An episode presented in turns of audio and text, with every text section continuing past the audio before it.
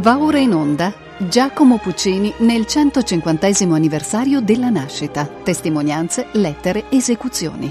A cura di Luca Berni e Loriano Gonfiantini. Quattordicesima trasmissione. La rondine.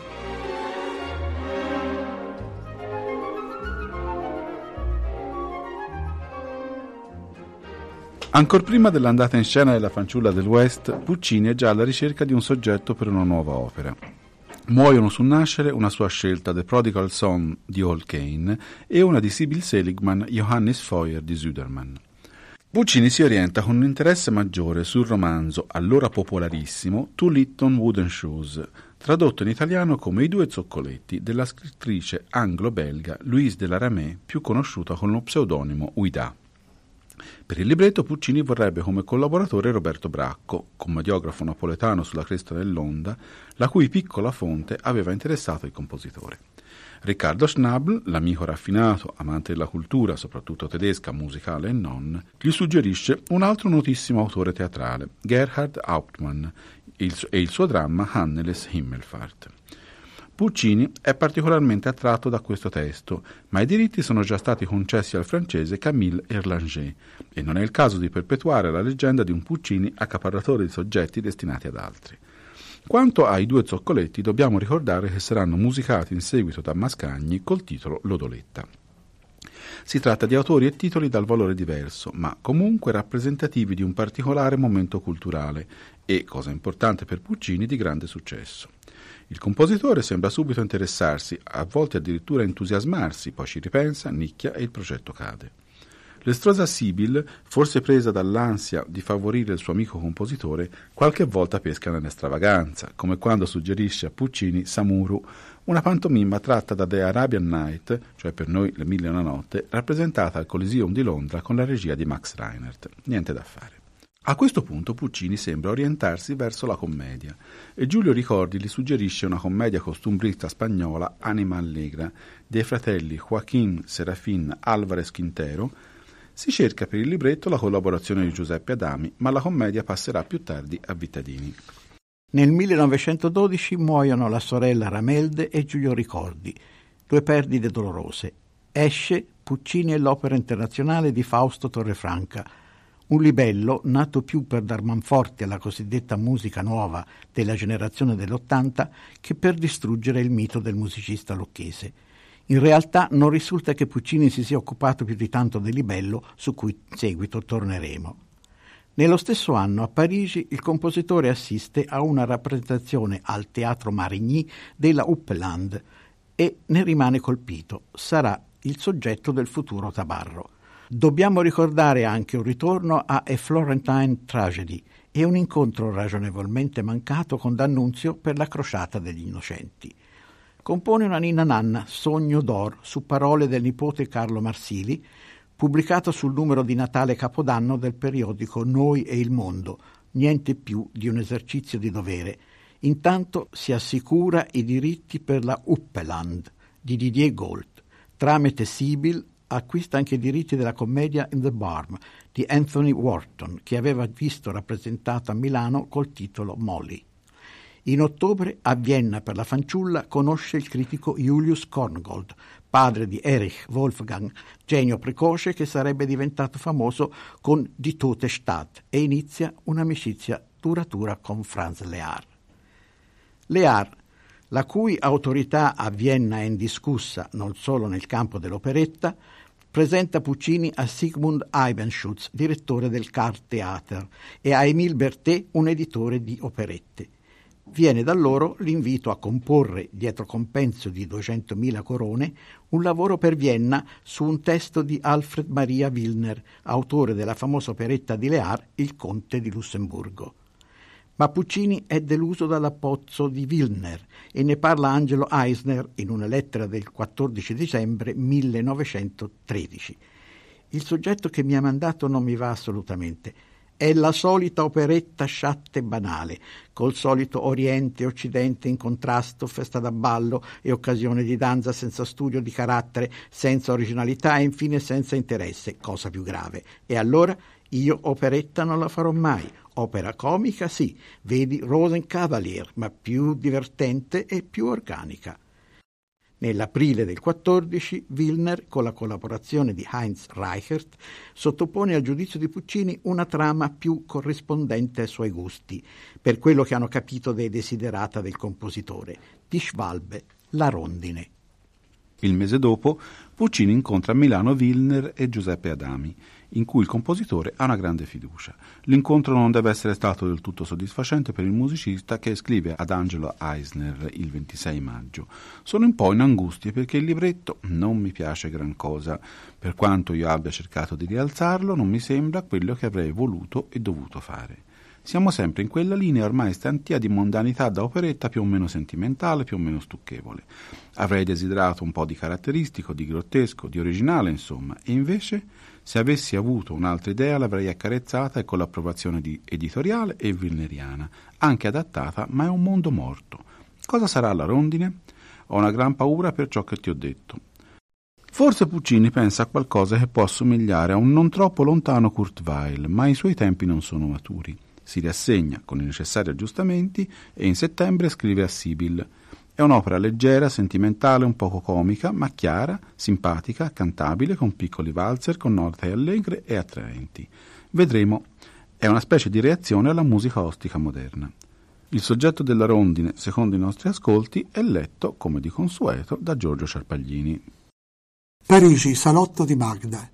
Il poeta Prunier discute dell'amore romantico, nuova moda parigina, con alcune amiche di Magda che reagiscono con ironia. Magda è incline a prendere la cosa più seriamente e Prunier aggiunge che anche Doroetta, l'eroina della sua ultima lirica, non è sfuggita al contagio, anche se ancora l'autore non ha deciso come andrà a finire la sua storia d'amore. Le amiche deridono l'idealismo di Magda, che vorrebbe per la storia di Doretta un finale felice. Il banchiere Rambaldo, protettore di Magda, le ha regalato una collana di perle, ma non è la ricchezza che lei vuole. Alle amiche racconta di un incontro fuggitivo quando era giovanissima, da Balboulier, come esempio di un amore vero che avrebbe potuto nascere. Annunciato dalla cameriera Lisette, che ha una segreta relazione con Prunier, arriva un giovane Ruggero con una lettera di presentazione del padre amico di Rambaldo. Prunier legge il futuro di Magda. Come la rondine, Magda potrà forse avere un destino felice al sole, ma anche al sole l'attende l'ombra di una tragedia. Tutti vogliono che il provinciale Ruggero trascorra una serata veramente parigina. Lisette suggerisce di andare da Boulier. La sua proposta è accettata con entusiasmo dalla comotiva, con l'eccezione di Prunier che non ama certe abitudini di convenzione. Magda ha deciso di non uscire e riflette turbata dalla predizione di Prunier. Poi un improvviso cambiamento d'umore. Andrà anche lei da Boulier, ma vestita da Grisette, mentre Lisette, che ha una sua serata di libertà, uscirà con Prunier dopo aver indossato un abito di Magda. Da Boulier un gruppo di studenti corteggia Magda. Ruggero, che non l'ha riconosciuta, la invita a ballare. Magda racconta a Ruggero di essere già stata una volta da Boulier e gli dice di chiamarsi Paulette. I due sono attratti l'uno dall'altro e si comportano davvero innamorati, suscitando l'attenzione di Prunier e di Lisette che li hanno raggiunti. Le due coppie si uniscono, bevono, amoreggiano. Inaspettato arriva Rambaldo.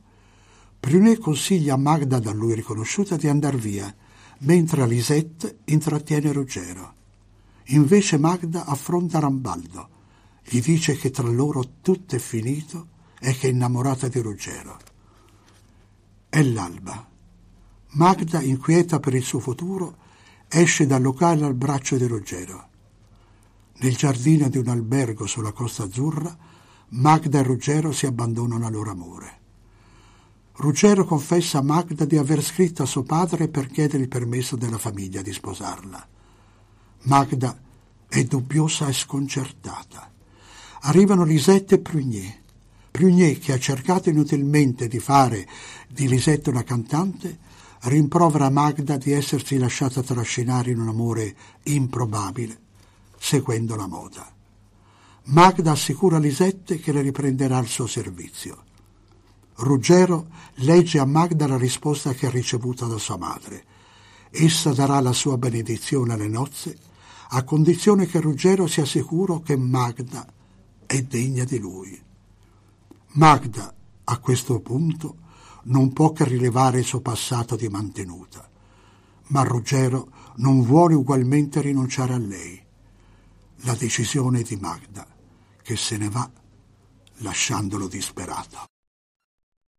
Ascoltiamo dal primo atto della rondine Chi il bel sogno di Doretta nell'edizione diretta da Antonio Pappano.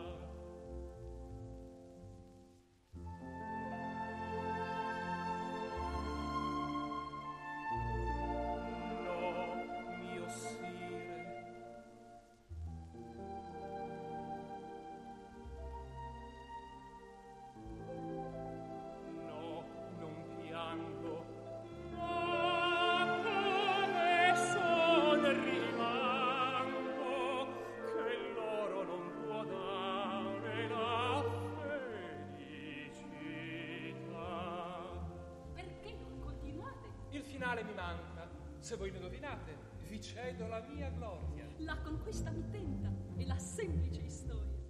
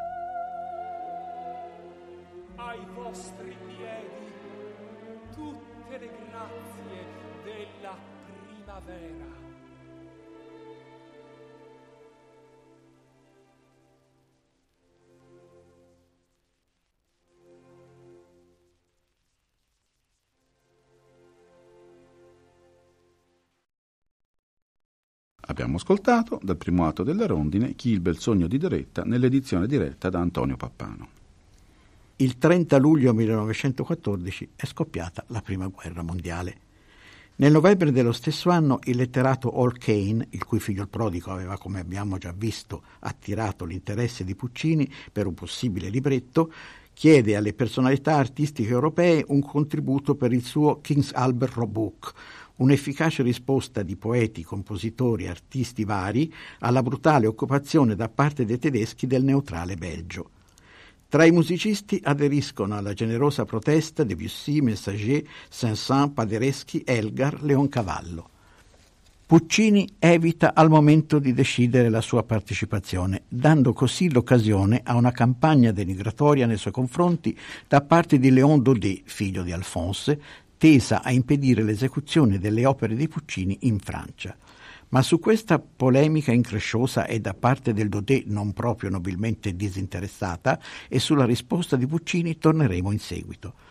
Va detto però che se è vero che Puccini odiava persino la parola guerra e che vedeva la guerra come un'esplosione di inutile pura follia omicida, in un'ottica che oggi consideriamo senza scandalo sinceramente pacifista, non va d'altra parte dimenticato che come musicista aveva amicizie e forti interessi in Austria e Germania, dove le sue opere erano apprezzate e rappresentate senza i tanti distinguo sciovinistici dei critici francesi.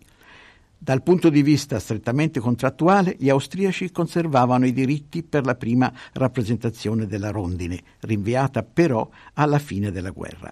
Ascoltiamo dal primato della rondine e poi basta è finita. Dirige Antonio Pappano.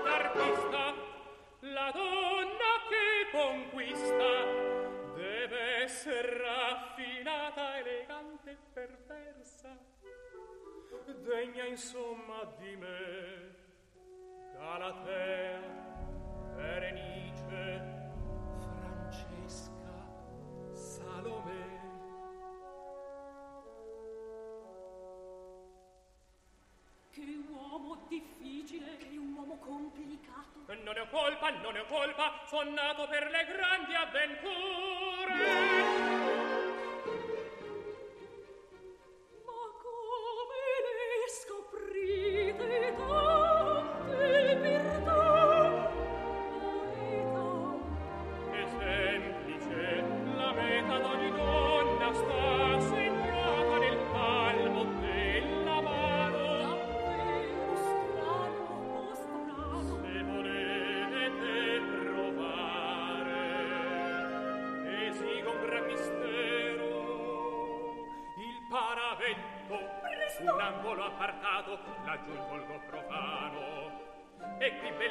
Bellezza e scienza vi prego serietà son pronta dite svelateci scoprite anch'io voglio saper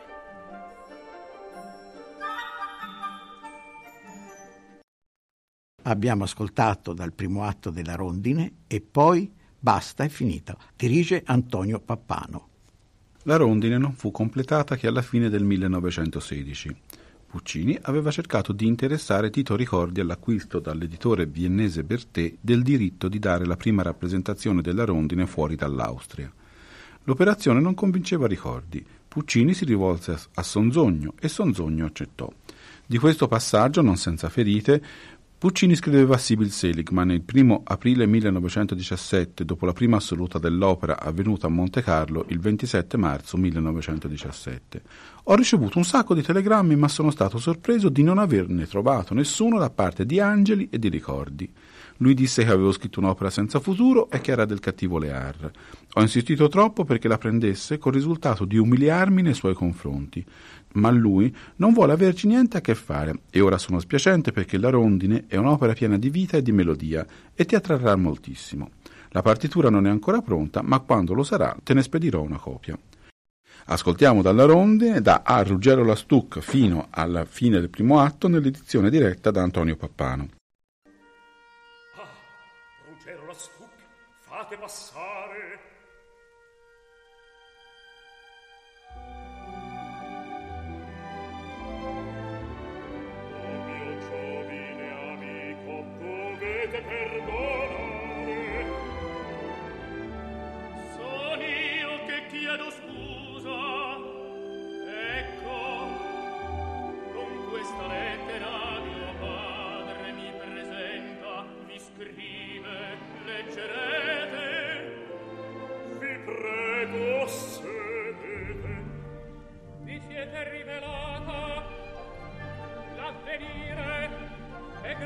misterioso. Sentiamolo. Non oso è troppo sibillino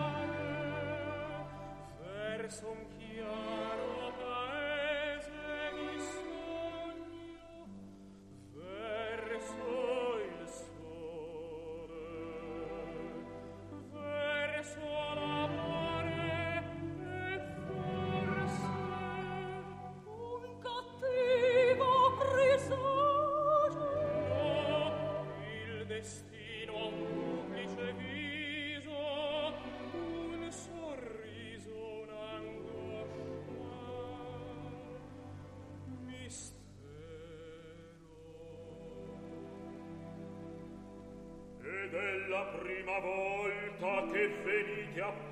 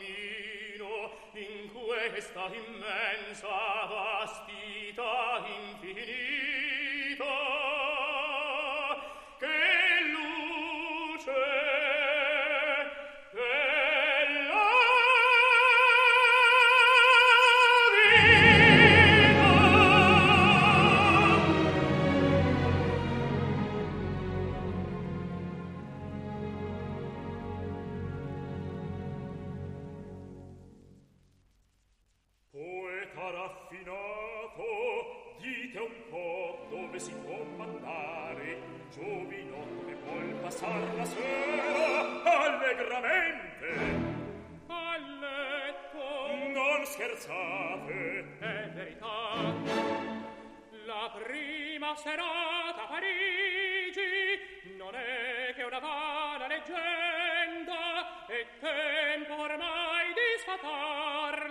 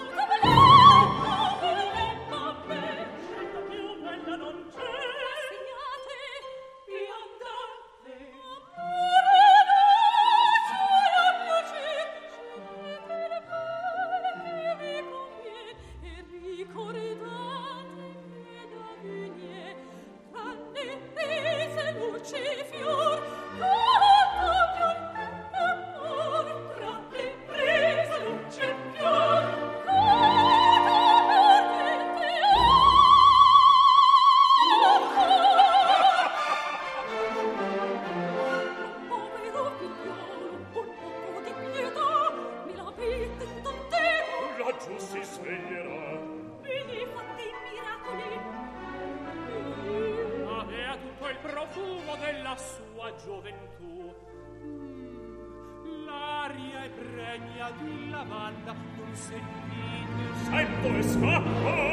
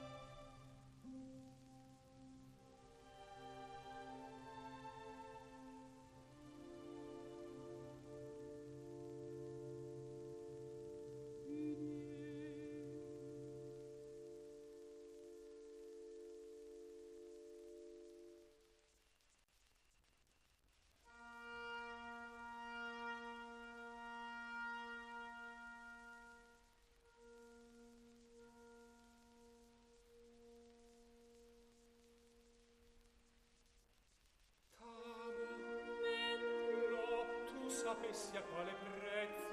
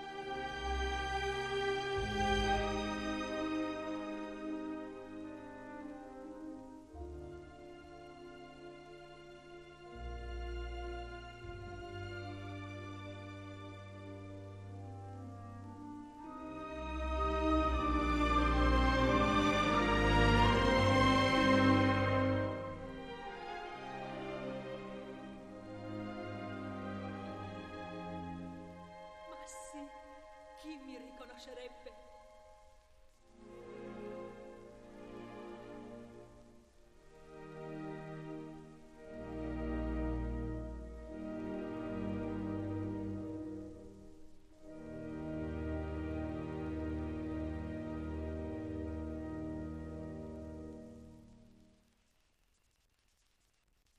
Abbiamo ascoltato dal primo atto di Rondine, da A Ruggero Lastuc Fate passare fino alla fine del primo atto, nell'edizione diretta da Antonio Pappano.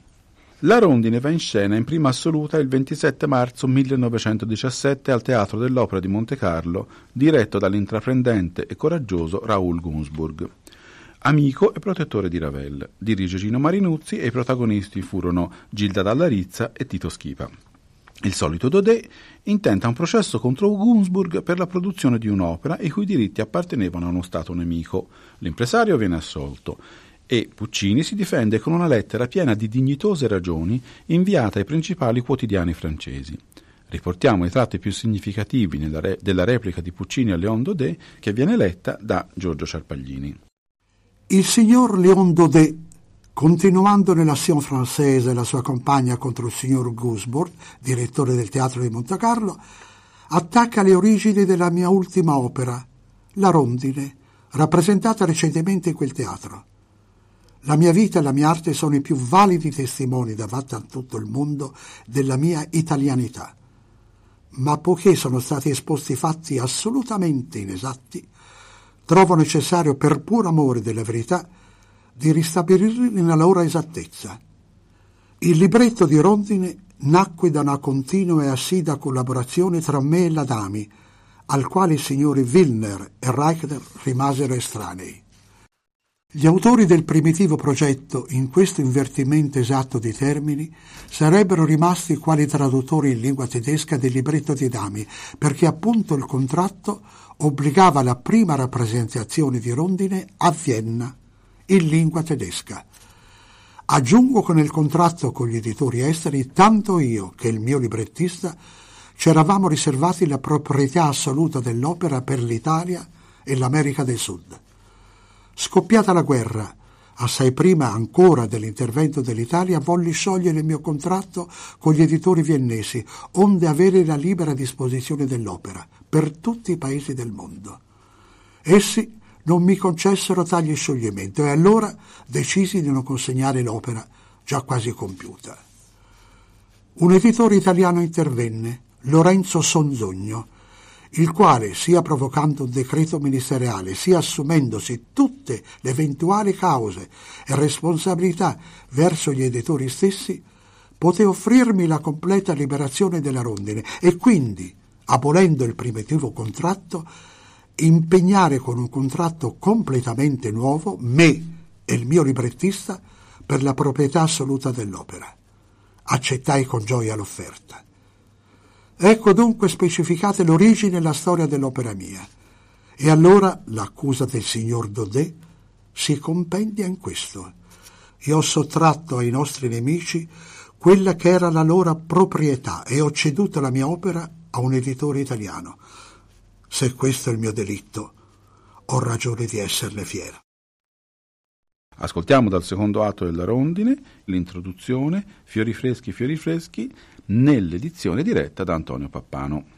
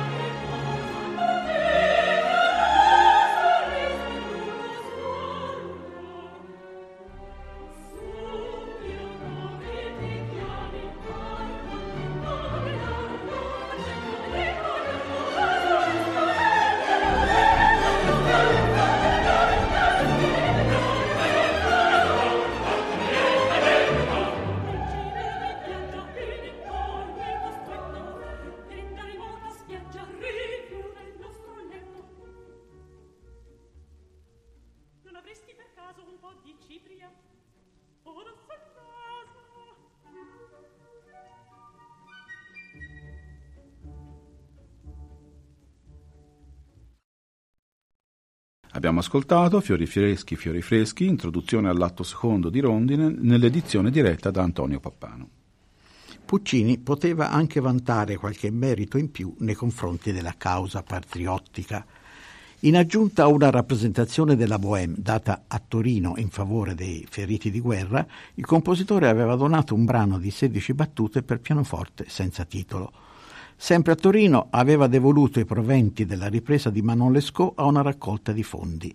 Aveva aggiunto una lirica, Morire, a un volume stampato da ricordi per la Croce Rossa italiana, che conteneva pezzi di Boito, Franchetti, Giordano, Leoncavallo, Mascagni. La stessa melodia la ritroveremo nella versione viennese della Rondine come romanza di Ruggero. A questo punto sarebbe opportuno parlare delle varie versioni e dei piccoli e grandi adattamenti che anche la Rondine, come ogni altra opera di Puccini, subì da parte del suo autore, sempre alla ricerca di un punto fermo e sempre più condannato a un discorso continuamente aggiornato.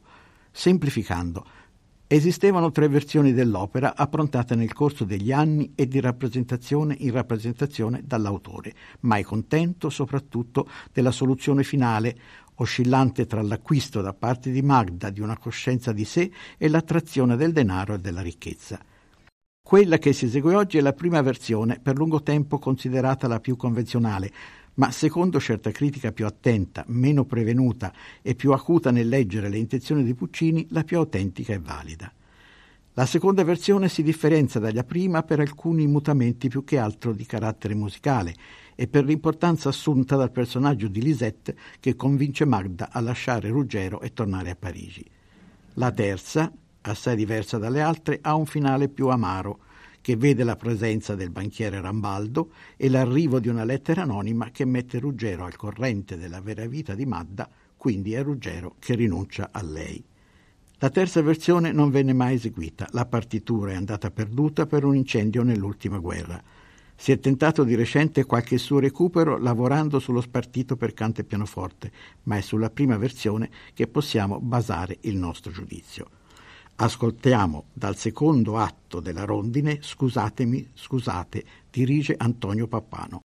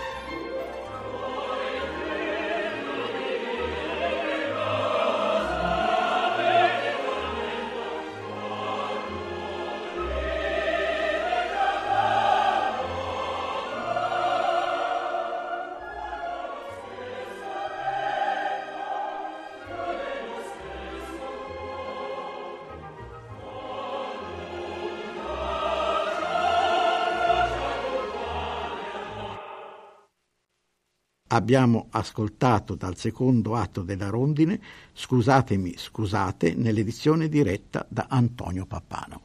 Sulla natura di quell'oggetto per troppo tempo considerato anomalo che è la rondine, sentiamo il giudizio, sempre attinente ai fatti, di Fedele D'Amico. La rondine non è un'operetta, ma un'opera. Né Puccini, poco importa sapere quando la sua decisione in merito fosse presa, avrebbe potuto fare diversamente perché la drammaturgia musicale di Puccini si basa non già al modo di Verdi sul canto, bensì al modo di Wagner sul discorso sinfonico continuo affidato al gioco dei motivi conduttori ed è un discorso nervoso, volubile, immagine della sua visione irrequieta e caleidoscopica della realtà, perciò organicamente intollerante di interruzioni e anche di cesure troppo nette. Se non che questo non esclude l'operettismo, il demimonde dell'operetta, soltanto lo colloca in posizione tale da potergli girare intorno e se se ne appropria certi modi è come per una mascherata. Insomma, della sua drammaturgia operistica Puccini si serve per stabilire fra sé e la futile materia che si trova in mano un distacco a volte quasi impercettibile ma certo, e con questo si allinea alle opere della ultima fase. Esiste d'altronde un livello oltre il quale in ogni arte la raffinatezza cessa di essere un mezzo di rappresentazione per dare spettacolo improprio e con ciò afferma una superiorità verso i suoi contenuti, li gioca guardandolo dall'alto in basso. Ascoltiamo dal secondo atto di Rondine, già che il caso ci unisce fino alla fine dell'atto nell'edizione diretta da Antonio Pappano.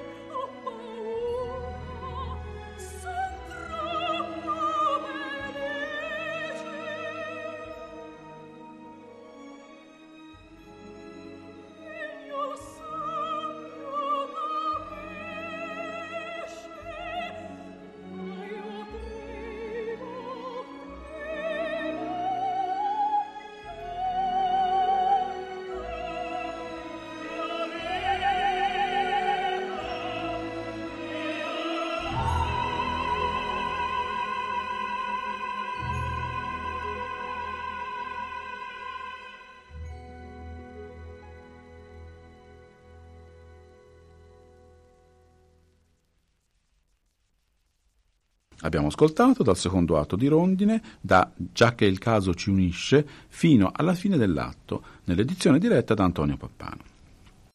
Michele Girardi, nel suo libro intitolato Non a caso Giacomo Puccini, l'arte internazionale di un musicista italiano con buona pace di Torrefranca e dei suoi seguaci più o meno autarchici, può ragionevolmente affermare che Rondine non venne mai realmente compresa per quello che era, una sorta di arguta riflessione rivestita di fascino melodico sui meccanismi dell'opera sentimentale, ma al tempo stesso un esperimento orchestrale di, ti- di stile leggero e brillante, animato dai più vari ritmi di ballo. E neanche il pubblico si lasciò sedurre da questo lavoro, che non spiccò mai veramente il volo. Per molto tempo il compositore ritenne che il difetto fosse nel dramma, ma crediamo che, una volta tanto, avesse torto. Magda de Sivry cerca il pretesto per rincontrare l'amore vero, in realtà non fa che rivivere piacevolmente una scappatella da adolescente. Attraverso lei è Puccini che rinuncia al passato, pur rimpiangendolo, per affrontare un presente che gli prospetta ben altre avventure. La sua sofferta maturità avrebbe trovato esiti straordinari nel trittico e in Turandot. Scritta nell'aura dei capolavori conclusivi, la rondine, con la sua musica brillante, ironica, spruzzata di cinismo, è una preziosa gemma che brilla di luce propria. Ascoltiamo da Amore mio, mia madre fino alla fine dell'opera nell'edizione diretta da Antonio Pappano.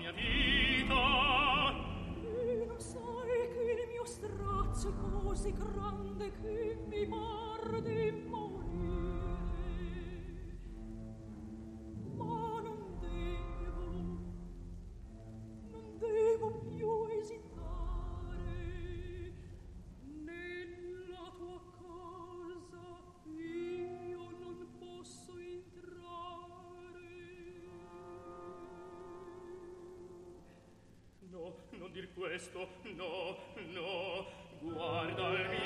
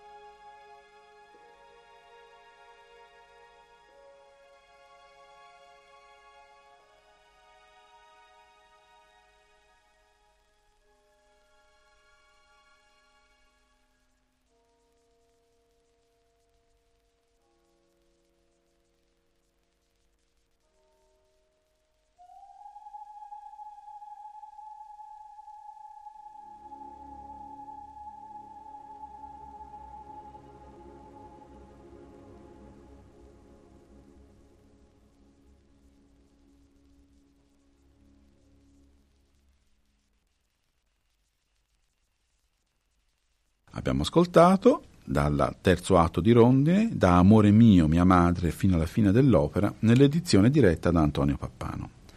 Anche noi pensiamo che sia veramente arrivato il momento di capire questo straordinario oggetto musicale che è la rondine e di goderlo pienamente. Tutti i brani ascoltati sono tratti da un'edizione della Rondine pubblicata dalla EMI nel 1996. Madda Angela Gheorghiu, Ruggero Roberto Alagna, Prunier William Matteuzzi, Lisette Invamula, Rambaldo Alberto Rinaldi, Yvette Georgette Patrizia Bicciré, Bianca Gabriella Patrizia Ciofi, Suzy Lolette Monica Bacelli, Gobin Toby Spencer, Perichot Riccardo Simonetti, Crébillon Rabonier Maggiordomo Enrico Fissore, una voce interna Patrizia Bicciré, un uomo che fischia William Matteuzzi, un giovane Garrett Roberts, uno studente Andrew Busher. Antonio Pappano dirige la London Symphony Orchestra e il coro London Voice. Siamo così giunti alla fine della quattordicesima trasmissione di Giacomo Puccini nel 150 anniversario della nascita. Luca Berni e Loriano Confiantini vi danno appuntamento alla prossima settimana, non senza aver ringraziato Giorgio Ciarpaglini per le letture e Gianluigi Campanale per l'apporto tecnico.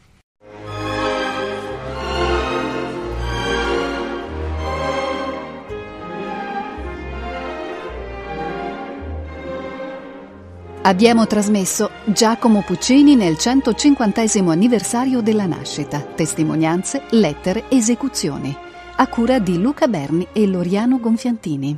Quattordicesima trasmissione, La Rondine,